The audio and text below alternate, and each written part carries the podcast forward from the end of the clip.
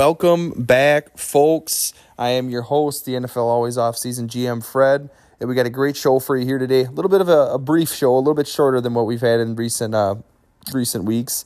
Uh, we're going to jump in. We're going to take a look at some of the breaking news around the NFL. There's been a ton of it in terms of some big transactional stuff, some big coaching hires, and some other really huge stories that came out in the past week.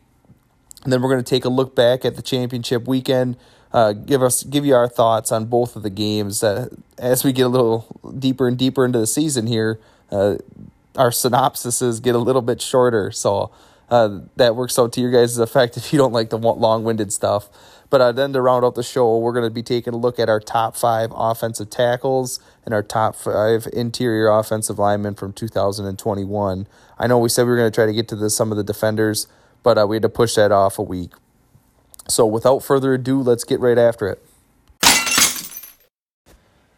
So tuning right into our breaking news section of the pod. It's going to be really long, so just bear with us here because we're going to hit on all, all kinds of different topics that have come up in the last week. And I've really tried to withhold my opinion on a lot of them online just to save them for the pod here. But right off the bat, the, the biggest news, in my opinion, from the last week, it's going to be the Tom Brady news. Uh, Tom Brady announces his retirement from the NFL after uh, I believe it's 22 NFL seasons, and it's just absolutely remarkable what this guy has done for the sport. Uh, he created the dynasty essentially, or was part of the dynasty in New England when they went and won three Super Bowls. Uh, he continued to win a couple, uh, three more there as well, and then he wins one down in Tampa Bay as well too. Pretty much holding every significant passing record in the record book. Uh, pretty much holding every single playoff record in the record book, and he ends up winning a Super Bowl for two different uh, franchises, and it's just absolutely remarkable what he was able to do at the age of 44. He led the NFL in touchdown passes and receive, or passing yardage, and really he, he's really going out on top. Uh, I thought that he was number two in the MVP voting this year, and very well could have been one in a lot of people's eyes. And really, I, I just can't say enough good things about him. Uh, what he was able to do in Tampa just really cemented his legacy. Like, really, this is this is the guy. Like, this is the guy. Like, nobody else in the world could have done this. And just what he was able to do coming into that situation, and they were really one piece away and just completely overtook that organization. And really, when you take a look at it, I, I was just a young kid when he started his career in, in uh, New England, and after a while, it was just like these guys are always here. They're always winning. It was like you're almost burnt out on the guy. You were watching greatness happen right in front of your eyes, and you just couldn't even account for what was going on at the time. But it was really something special, and it's something that we'll probably never ever see again. And I, I went on a limb and I said that he's the greatest athlete in the history of sports to ever compete, and I, I stand by that. He's got the most championships. I mean, maybe second to Bill Russell but I mean, this guy, this is a guy that played for 22 years and an extremely physical sport. And just what he was able to do has been absolutely remarkable at the most important position in all of all of football and maybe all of sports. So it's it was truly um, a harrowing day in the NFL and in sports in general because one of the greatest to ever do it, if not the greatest, athlete to ever do it stepped down and stepped away from the game. And I, am guaranteeing he's going to be successful in whatever he decides to do next. I know he's got a few businesses out there, but it, it's really big time. And it, hats off to Tom Brady for helping create the NFL we know and love today. So happy trails, Tom. It was a great time watching you play football and really be an ambassador for the game of football. So moving right on into the next thing I wanted to make sure we touched on here. It's going to be the coaching carousel. So I'm going to include this here just because there's so much movement that was happening. But the Denver Broncos ended up hiring Nathaniel Hackett. He's the former OC for the Green Bay Packers. Uh, this is actually one of the ones that I, I tried predicting early in the in the coaching carousel business here. I just I thought it made a really lot of sense. Uh, they're one guy away. He's he's had this aura about him and his time in Green Bay that a lot of people like playing for him. They like coaching with him. And I just thought that that was a, a really phenomenal, high energy dude that could come in and just bolster this team that was kind of. They had a good defense under Fangio, but they played kind of flat, in my opinion. This is a guy that's going to get the fire out of them. And he's, whether you're going to bring in a young guy to help coach him up, he worked with Blake Bortles during his time in Jacksonville, or if you're going to bring in a tenured vet, he worked with Aaron Rodgers and get the, got the best out of him the last two years. So this is a, a guy that's got experience on both sides of the coin. And I, honestly, it's not even what he does with the passing game. I like what he can do with the running game because when you think about those Jacksonville Jaguar years, that was some of Leonard Fournette's best football. Uh, and when you think about the last two years in Green Bay, Aaron Jones and AJ Dillon have been really key pieces in that offense. So I I like what they can do with the run game. And honestly, having Melvin Gordon there, who's a free agent, I think they could bring him back to pair with Javonte Williams again and really get a dynamic rushing attack because there's a lot of pieces in place on that offense. So Nathaniel Hackett, great hire by the Broncos in our opinion. Taking us right into the next one, it's going to be the Raiders, and they elect to move on from Bisaccia and hire Josh McDaniels. And really, Josh McDaniels was a huge. Uh, I, I didn't think he'd ever leave New England. I was shocked to hear that he was the leading candidate for this. Like, I mean, it, it's I mean it's it's repetitive at this point, but like it's it's a shame that we have to say like is is he going to show up for the job? But he showed up for the interview, and I think he's a he's a I'm not going to say a home run hire, but I like the hire. I mean, I think he really proved this year that having a capable offense under a rookie quarterback based around the running attack, I think that's big. Because like when you look at the Raiders, uh, I know Derek Carr's looked really good this year, but like they got Josh Jacobs as a first round running back. You can maximize that player there. And I honestly, I think their weapons might even be better in Oakland or excuse me, Las Vegas than uh, New England. Because you think about it, they got Darren Waller, they got Hunter Renfrow, uh, Bryan Edwards, and Zay Jones haven't looked bad at times. And you're comparing that to what Hunter Henry, Nelson Agholor, and uh, Kendrick Bourne and Jakobi Meyers. Like, I mean, I, I, I, honestly, I think I'm taking the Las Vegas Raiders in that head to head there. So I'm really excited for what Josh McDaniels can bring. I think he learned a lot in his second stint there in New England once he got away from the the Broncos. And everybody forgets that I mean this is a guy that was winning playoff games with Tim Tebow. Like you give him Derek Carr, he's gonna he's gonna make it look like gold here. So I have a lot of faith in Josh McDaniels. It, the division works against him with how tough it's going to be, but I think he was a great hire. I think they kind of knocked this one out of the park. Which is going to take us to the next hire. It's going to be the New York Giants, and there's there's a piece of this that we're going to touch on after this part, after the carousel segment here. But they ended up hiring Brian Daboll. Brian Daboll, uh, former OC in the Buffalo Bills, who was a big part of the reason of, for the Josh Allen's turnaround the last uh, couple years here. And initially they had hired Joe Schoen, the the former assistant GM, I believe, in Buffalo. He comes over, takes the reins for the New York Giants front office, and brings his guy over with him. I think that this is I don't know if the, the, everybody's saying, "Oh, stock up for Daniel Jones." I don't think that means that they're going to keep him. If they get a guy that they like, they get a young guy in there that they want to play, they're going to play him. I don't think this ties you to Daniel Jones at all. And it'll be really interesting to see what they end up doing with this fifth year option, uh, because I believe that that's due up here very soon. That's going to be a dead giveaway on what what his future in New York looks like. But I mean, this is going to be a straight up rebuild. I mean, they got two first round picks. There's not a lot of key pieces on this offense. I believe there's a big decision with Saquon Barkley coming down the road here, and there's just not a lot of stuff on this offense or in the defense. There's some pieces to like. Uh, you know, you get James Bradberry. I believe they signed a. Uh, a Dory Jack, excuse me, is it a Dory Jackson? I believe it's the corner I know from Tennessee that came over, and then uh, they also got Xavier McKinney in the, the secondary, who I really like, and then not to mention Azeez Ojulari up front to pair with Leonard Williams. So there's some few there's a few pieces here on this defense. I think it's it's more of a retooling on that side of the ball than is a rebuild. But this offense needs a ton of help. They, I mean, I think they went like six or seven weeks without scoring a touchdown there. Something at the end of the year here. It was just something absolutely god awful. So I, you got the right guy to, to help build an offense So He's got experience at multiple levels. I believe he was with Alabama for a while. He was with New England for a while, and he was running the show there on offense for Buffalo. So they got one of the best uh, play callers in the league to help get them turn it around. So I really like the Daboll hire. I just didn't see New York Giants being that attractive a job for him and Schoen. So hats off to them. Which is going to take us over to the Chicago uh, situation as well too. Chicago hires their coach uh, Matt Eberflus, former defensive coordinator for the Indianapolis Colts, and I'm in the I'm in the party that I really liked Eberflus. He was actually one of my favorite defensive coordinators in the league. You just look at what that that Colts defense was for a lot of time in the mid 2000s, early 2010s with Peyton Manning, and they were just a sieve. Even under Andrew Luck, they're a sieve. They're giving up a ton of points. they just weren't able to really stay competitive on that side of the field. And what they've been able to do and build there in the last few years is is quite remarkable. Uh, behind the back of Darius Leonard and all these big time playmakers, they've really been a turnover machine there. Uh, they've really raised their defensive numbers across across the board and really being a respectable unit.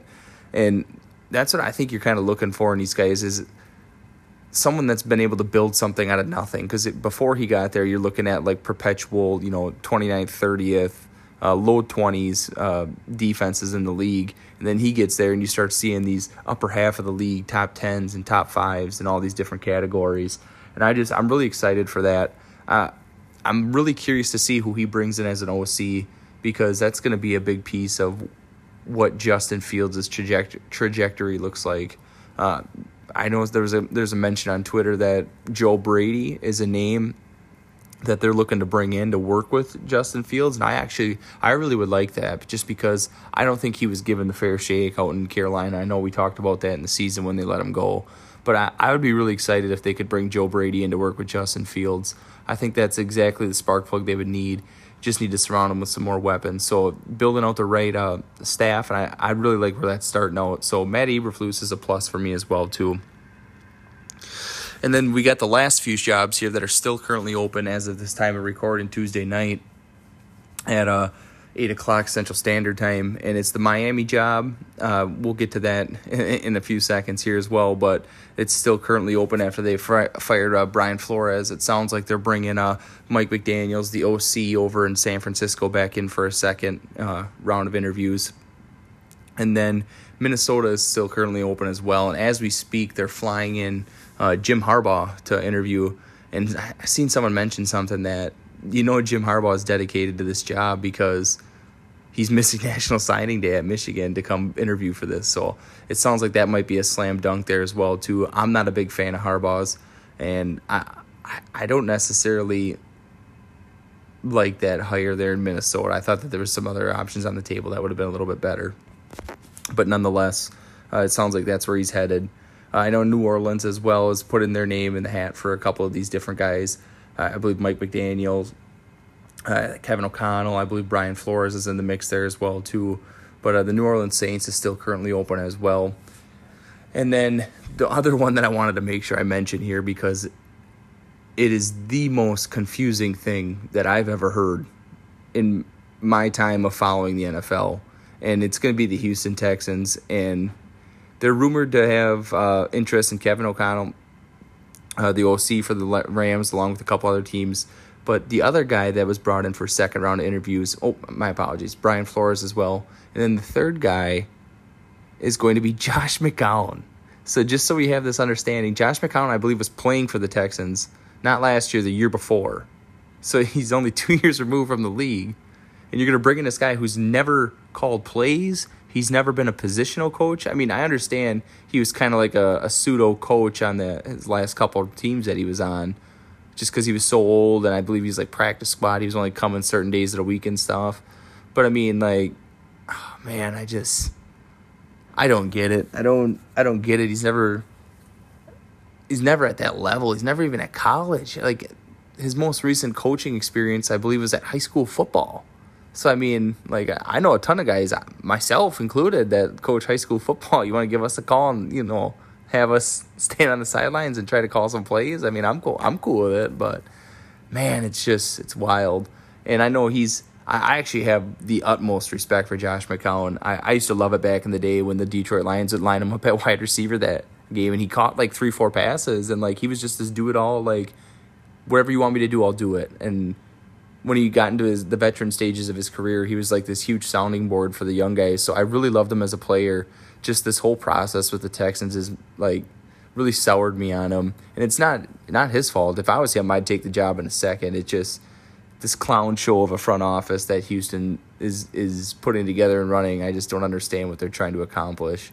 And if he actually does get the job, I will be absolutely shocked. So that's what the the main pieces here that I wanted to touch on for the care the coaching carousel, and obviously on next week's show, I'm, I'm guessing a lot more of these will be filled, so we'll have a little bit more of an update for you there. But the last story I wanted to hit on that came out uh, this evening And this is like ground earth breaking, shattering news, I believe, for the NFL. And this is like going to be a huge black eye as they head in to the uh, the off season here. And it's it's going to be the Brian Flores is filing a lawsuit against the NFL for essentially systemic racism against him in the hiring process. And the, the story goes is apparently in Miami, he knew his days were numbered because the owner Stephen Jones was trying to pay him hundred thousand dollars to lose football games, which is a huge no no in my opinion. And I I seen Andrew Brandt mentioned it, especially in a league that's that's trying to like embrace gambling and make money off this. Now you you have this appearance that the owners are trying to throw games, which is like crazy. Like that is like that's the stuff that gets gambling banned forever.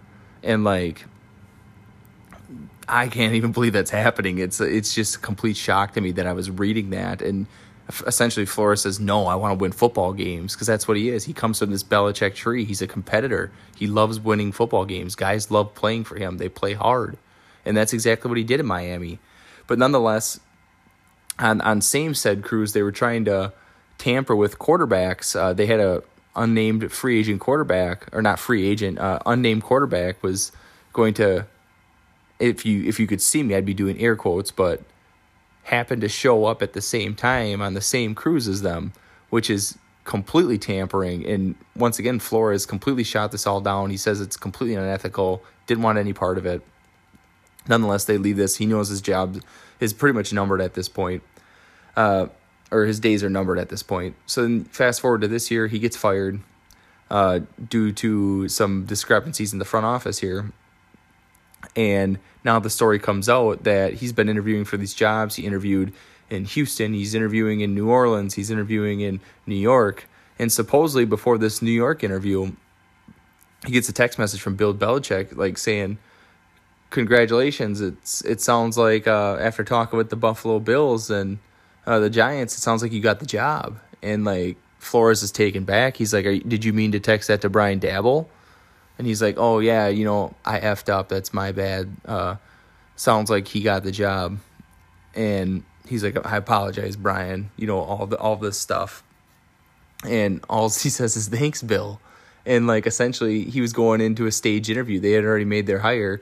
They were just trying to basically appease the Rooney Rule and hire an African American or interview an African American coach, even though they knew in their mind they weren't going to do it. And that is just absolutely staggering to me. And I mean, if, you liked Brian Daboll, just come out and say it. We like Brian Daboll. The, you know, I, I mean, unless Brian Flores was going to blow your doors off and you had, unless you had your mindset, like I, I just, I don't, I don't understand. I can't even defend the actions here. It's just, it's an embarrassing, it's an embarrassing story for the New York Giants. It's an embarrassing story for the Miami Dolphins. It's an embarrassing story for the Denver Broncos, who are tied to this as well. He said that this wasn't the first time he'd been on a phony interview. He says he shows up to Denver uh, a couple years back when they were trying to hire Vic Fangio, and everybody showed up late, and they all showed up hungover because they were all partying because they knew that they were going to hire Vic Fangio. It was just a dummy interview, interviewing with Brian Flores, and it's it's it's despicable that what was going on here in all these interviews, and like in my opinion, he's a phenomenal coach. Like, why are you like hanging him out to dry like this? And it's it sucks that he has to kind of like sacri- be the sacrificial lamb here for his career to to get this stuff steered in the right direction. But I, I just think we need to hire good leaders, hire good leaders, hire good football coaches. Who cares what their race is? Hire good football coaches. Brian Flores is a good football coach. He wins football games for your team. I think he needs to be on your staff. So this is going to get a whole lot messier before it's going to get any better. And I'm, I'm sure that there's some there's some PR on the ground NFL wise uh, what they're going to try to do about this. But hats off to Brian Flores. This is a big step in the right direction for the entire league, and I'm glad that he's shedding light on this. I'm glad that it's it's finally coming to the forefront because it's stuff that everybody's been talking about for so long, and now they're going to finally do something about it. It just sucks that a guy has to take this hit on his career for it to happen. So uh, we'll monitor that one as it keeps going. But I, I thought it was really important that we mention that here on this week's uh, pod. So that's it for our breaking news segment here. I apologize it ran so long, but we're going to jump right into the, the week review of championship weekend. Taking a look back at championship weekend and we had an absolutely wild championship weekend. It didn't disappoint after what we saw from the divisional round. And the first game was the Bengals at the Kansas City Chiefs, and the Chiefs are the overwhelming favorites in this one. I believe the Bengals were seven point dogs and into this. And I, honestly didn't think the Bengals were going to win. I thought the Chiefs had this one knocked up. I thought the Bengals would cover. I thought seven points was a lot. But I definitely thought the Chiefs were going to win. And if you were watching the first half, whew, did they come out scorching? They were winning, I believe, 21 to 3 at one point and ended up taking a 21 to 10 lead into halftime. And anybody that was watching the game is there was a huge decision right before the half. The, the Chiefs march it down and they can either kick the field goal and go up by 14 or they can go for the touchdown and be up by 11 if they don't get it. And they ended up going for it. They don't get it. Time runs time runs out. Uh, they end up getting zero points out of that. And it was just this is a shootout for the ages. It was an absolutely beautiful game. And then this is going to be known forever as the Joe Burrow game because this guy just is never shook at all. And like he has so much moxie and this team really believes in him. They love him. This entire like he's taken the entire country by storm. Anybody that was rooting in that game was rooting for the Bengals unless you're from the state of Missouri. Like there's not a lot of Chiefs fans out there outside of or I, I should say there is a lot of Chiefs fans out there, but in this game there wasn't many because Joe Burrow is just so likable. And like the competitive spirit he plays with, and you look at the weapons he's throwing to. He's got all these guys that are so good at football: Ja'Marr Chase, Tee Higgins, Tyler Boyd, Joe Mixon, C.J. Uzomah. Like the the list goes on and on here. I, I know the offensive line is not that great. It sounded like they were rotating guards throughout the game, uh, just because they were so bad. And they're gonna have to look find some answers here uh, before they get to the Super Bowl. But this one was a game for the ages. Uh, they end up taking the lead at the end, and then they give the ball back to the Kansas City Chiefs, and you think, oh, here we go again. They got a lot more than 13 seconds this time, and Patrick Mahomes drives it down, and they get within like the 30 to 20 yard line. It's a chip shot, chip shot field goal, and he gets sacked, and he recovers his own fumble, and they end up having to kick the field goal to tie it up, push it into OT, and they drive down. And this Evan McPherson just ice in his veins. He's just nailing field goal after field goal, week after week, 50 plus yarder, 50 plus yarder.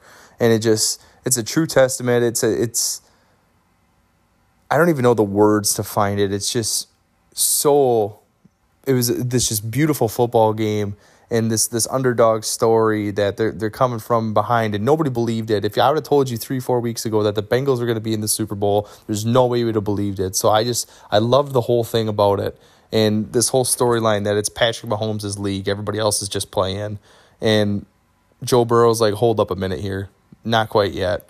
Ends up with 250 yards, two touchdowns, and one pick. So great game by the, the, the Bengals overall. I was absolutely astonished by the, this Bengals defense in the second half. I believe Patrick Mahomes had like three touchdowns and 220 yards in the first half. And he comes out with like 50, just over 50 yards and two picks in the second half. So uh, it was, it was really impressive what the Bengals were able to do with that front four and what their coverages be able to do on the backside. And I think that that's that's going to be a key piece for them moving forward. But hats off to the Bengals; they make it to the Super Bowl and send the Kansas City Chiefs packing in their own stadium which is going to take us right into the afternoon game. And it's going to be the Los Angeles Rams uh, against the San Francisco 49ers, uh, third round here. And we get an absolute nail biter again. Like I said, this week was not short on drama.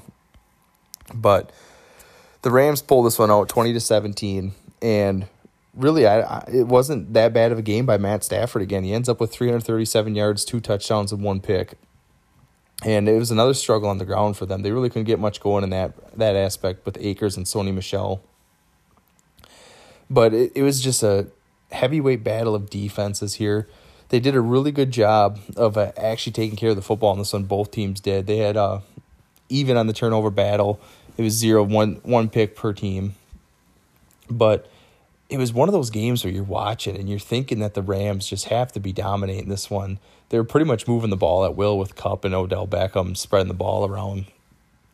But next thing you know, you look at it and the 49ers are like making a push for this and they're hanging with them. They're hanging tough. once again, they're they're getting Deebo Samuel the ball in space and letting him move the ball. And like he's just such a special player. You look at the guy, he's built like 215, 220 pounds, but he can run routes beautifully. He can move the chains, you know, in that five to 15 yard, you know, intermediate route space. He can push the ball vertically. He can catch at the line of scrimmage and take it to the house, which is exactly what he did in this one. So I just, I really like what Deebo can do. It was just very clear that Jimmy Garoppolo limits your ceiling here. He doesn't have a lot of oomph on his passes if he's not able to step into his throws. He's not always making the wisest decisions. And especially when the rushing game's really struggling and you have to lean on him to be your offense, I don't think he can quite do it. And I'm, I'm not saying he's like this awful, he shouldn't be a starter quarterback. I just don't think he's a quarterback that's going to be able to carry you to the big game like Joe Burrow does, like Matt Stafford was able to do, like we've seen Tom Brady do, like we've seen Aaron Rodgers do, like we've seen Patrick Mahomes do, like we've seen Josh Allen do just this playoffs. Like all these guys are guys that can be your entire offense and move the chains and get you big plays when you need them. And I just don't think Jimmy Garoppolo is one of them. Uh, I think he'll be starting somewhere next year. It just won't be in uh, San Francisco. So once again, big win for the Los Angeles Rams. They get to have the Super Bowl in their home stadium, facing off against the Bengals. I'm sure there's going to be a ton of storylines, and I don't want to dive too much into the Super Bowl stuff. I want to do that on next week's episode. We'll do a preview with our favorite headlines. Uh, we'll make our picks and all that fun stuff. Shed some analysis on it as well too. But I just wanted to make sure we got our uh, congratulations in order here for the Bengals and for the Rams for advancing. So next up on our top five rankings this week is where we're going to get into some of the offensive linemen, and uh, we're going to start off with the offensive tackles. And working our way up, it's going to be the number five offensive tackle from the 2021 NFL season, and that's going to be Andrew Whitworth for the uh, Los Angeles Rams. So I'm going to pull some stats here, and I know they're not going to be 100% indicative of who's the best and worst offensive lineman, but it's it's stuff that's supportive in my mind that makes them held accountable and graded based off of something because it's really hard to find stats for offensive linemen, as everybody knows. So, number five, Andrew Whitworth. Uh, he ended up having a PFF grade of 86.1. Uh, this is one of the more main factors I wanted to use to help indicate some of this stuff. But uh, that's that's really high, especially at his uh, his age right now. Andrew Whitworth, he's playing into his 40s.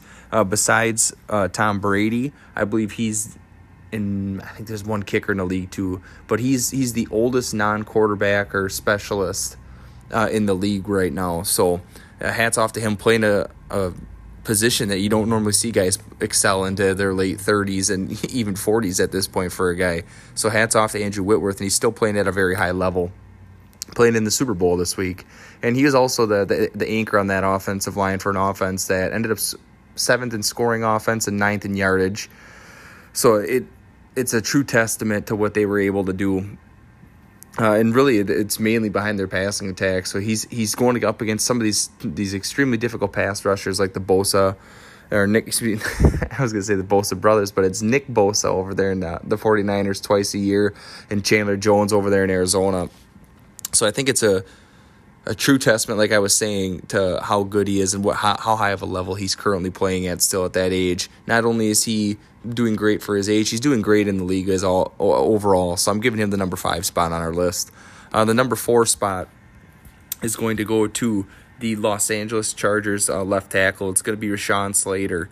And everybody's going to say, well, isn't he a rookie? You know, he, he, there's no way he was that good this year. And he was as advertised, guys. Uh, this guy was a ready to play player this year. Uh, he was absolutely phenomenal and really helped upgrade this uh, Los Angeles Chargers offensive line. You're going to see another guy make this list later on, but uh, he ended up with an 83.7 uh, tackle grade for this year, and really was a part of an offense that was extremely high flying. Uh, they ended up being fifth in scoring and fourth in yardage, with most of that damage coming through the air. Uh, ended up second in yardage, I believe, as well, two fifth in TD passes. The Los Angeles Chargers did, and the key issue that they had in years prior was keeping Herbert upright, keeping Philip Rivers upright, And really, he came in along with a couple other guys along that front and really anchored that offensive line. Uh, you see some of these blitz happy teams that they got in the AFC West, like uh, the Kansas City Chiefs, and you look you look right down the the barrel over at uh, the Denver Broncos. They also got Bradley Chubb over there, and then Maxx Crosby, what he was doing with Yannick Ngakoue. The AFC West is extremely difficult to navigate, and this rookie was absolutely lights out. We've seen some of these guys come in from day one and really dominate the position, uh, a la Tristan Wirfs the year before. So no surprise to me that this guy ended up on our list, and he's the number four offensive tackle in our mind from the past year.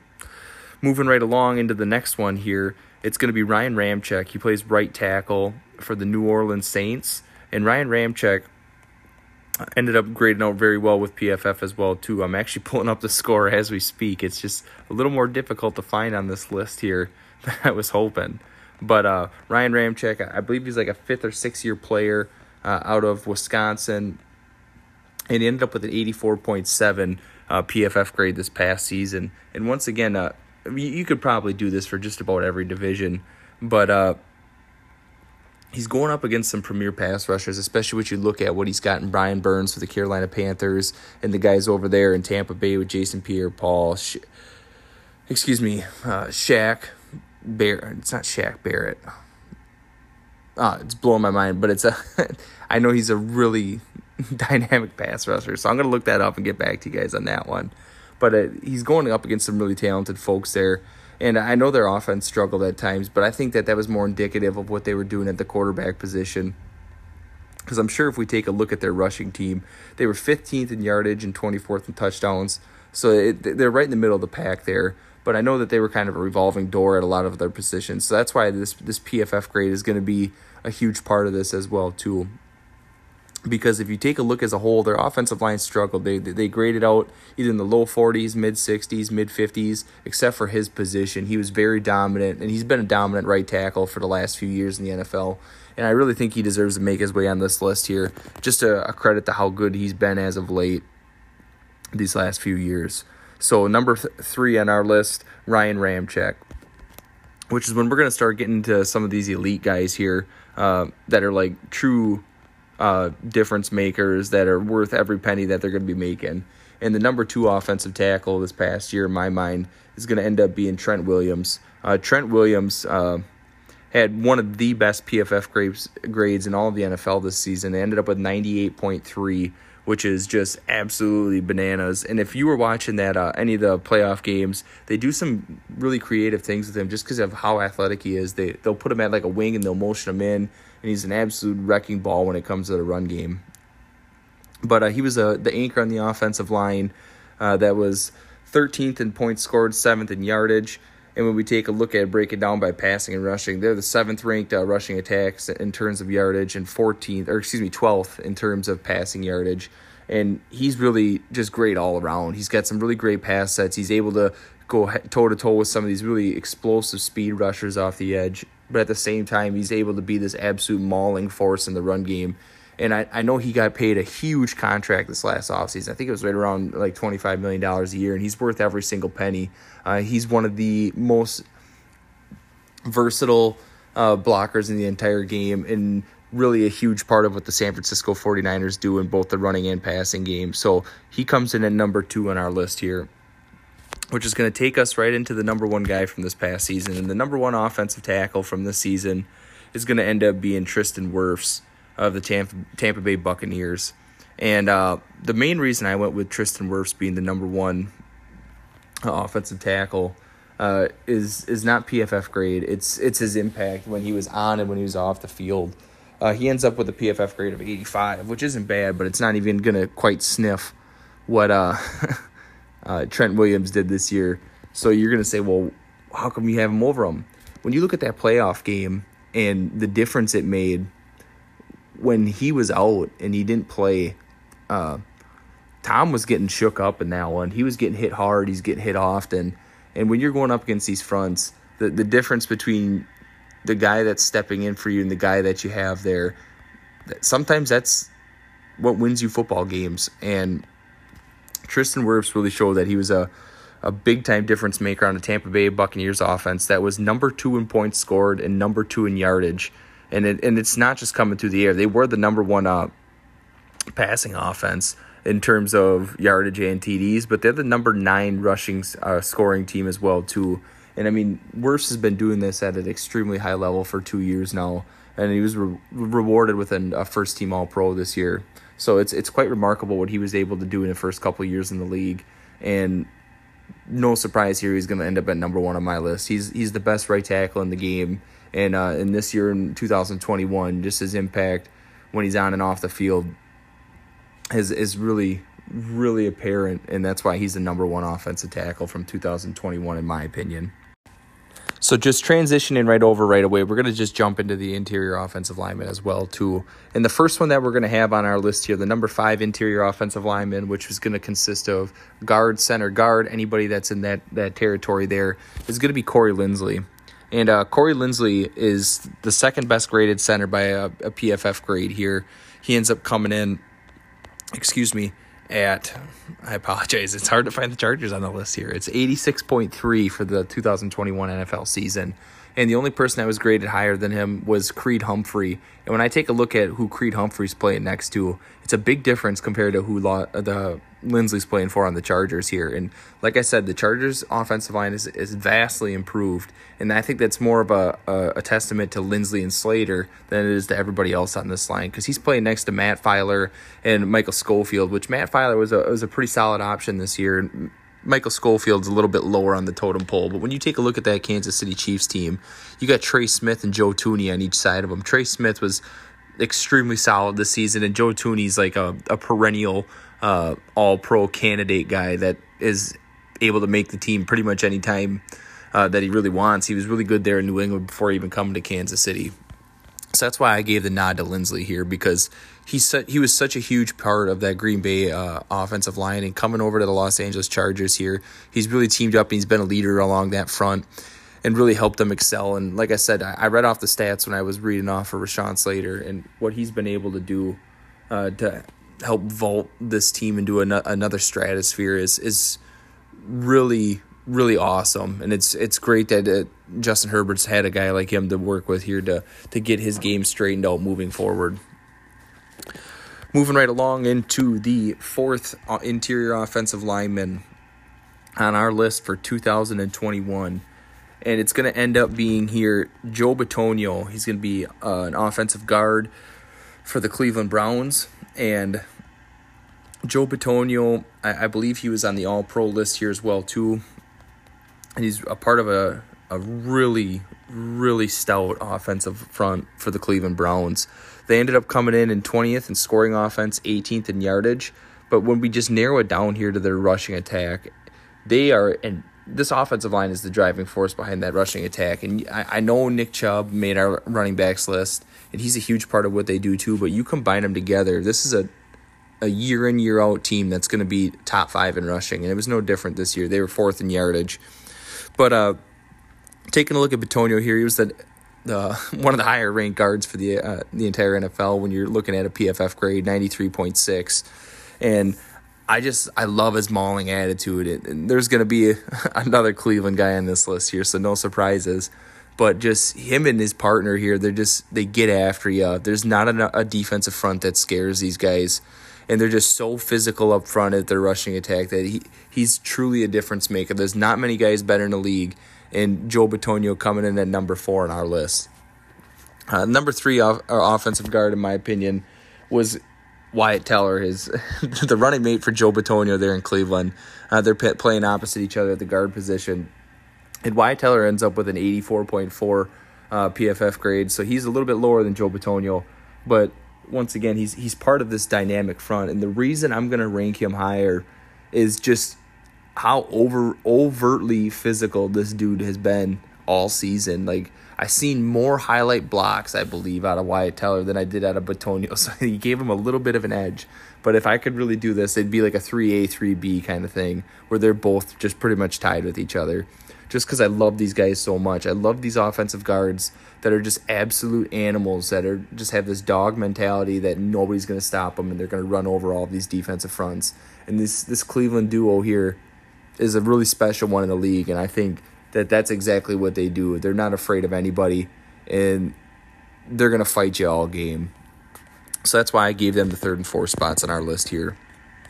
But that's to roll us right into the second ranked offensive guard, or excuse me, I should say interior offensive lineman. And this guy is an absolute perennial all pro player, no doubt in my mind. He's one of the best to ever do it, if not the best of our entire generation. And that's going to be Zack Martin. Zack Martin uh, finished out with a 94.2 PFF grade. He was a first team All Pro, and he's a big, big part of what this. Uh, excuse me, what this Dallas Cowboys offensive line is trying to do. He's he's been an absolute staple on the All Pro list pretty much ever since he got drafted by the Cowboys. And when we take a look at the the Dallas Cowboys as a whole, what their what their team was able to do in 2021. They ended up being the number one scoring offense and the number one in yardage. So the best offensive lineman on the best offense is got to be included on our rankings somewhere here. I know he plays with a lot of really really good players, so that, that that's going to boost his stock a little bit here. But really, uh, I think he's a transcendent player and he needs to be on pretty much every all decade list when it comes when it comes to this time uh, a few years down the road here when we're when we're looking back at the 2010s and 2020s. So Zack Martin, number two on our list for interior offensive lineman in 2021, and the number one uh, interior offensive lineman for 2021. And this might be someone accusing me of being a little bit uh, biased here and using a little bit of his resume to his advantage because uh, his his PFF grade was a little bit down this year. But it's going to be Quenton Nelson is the number one offensive interior lineman for 2021. And I, in my opinion, I think uh, you see his grade suffer a little bit because I think he was trying to play hurt really early in the season there when uh, he wasn't exactly ready to go, but the team needed him. They needed to get him on the field. Uh, this is a completely different offense when he is out there. He's he's possibly the best run blocker of the last like two decades, which is saying a lot when you're looking at at some of the competition he's going up against. But uh, he, he was drafted as a top five pick, and he's been worth every single dollar they've paid him. He's been an absolute monster in that offensive line. And there's, I mean, we can run through their stats here, but this is the number one rushing team. Uh, excuse me, not the number one rushing team, but they had the number one rusher in all the entire league this year with Jonathan Taylor absolutely exploding onto the scene. And they finished second in rushing.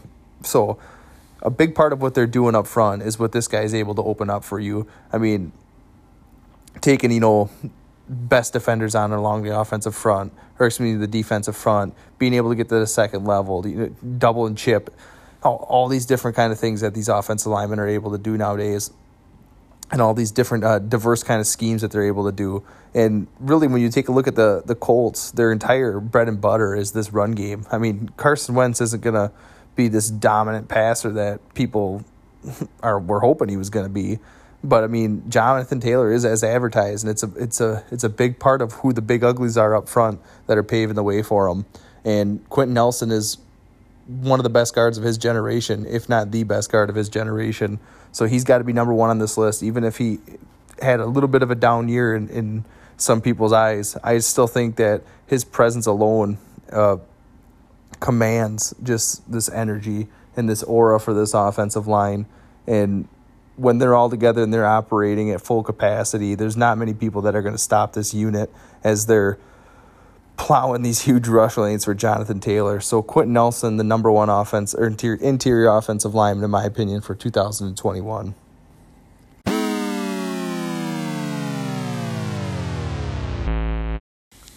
So that's going to be it for this week's show. I appreciate everybody tuning in. Uh, I know we mentioned that we were going to try to get into some of the defender stuff with the, the trenches, but instead of going in at 50%, I didn't quite have enough time to prep. So I want to make sure that we have everything ready to go for you, and we'll do that next week when we get into our top fives. So that'll be interior defense alignment, edge, and I want to try to do some of the off ball linebackers too to include them with that group. So other than that, we're going to jump into our uh, our Super Bowl preview next week. And then uh, make sure we keep an eye on uh, the coaching carousel and the, the Brian Flores news story as it continues to evolve and as soon as some of these other hirings come through. So, once again, we appreciate every single one of you guys, and we'll see you next week.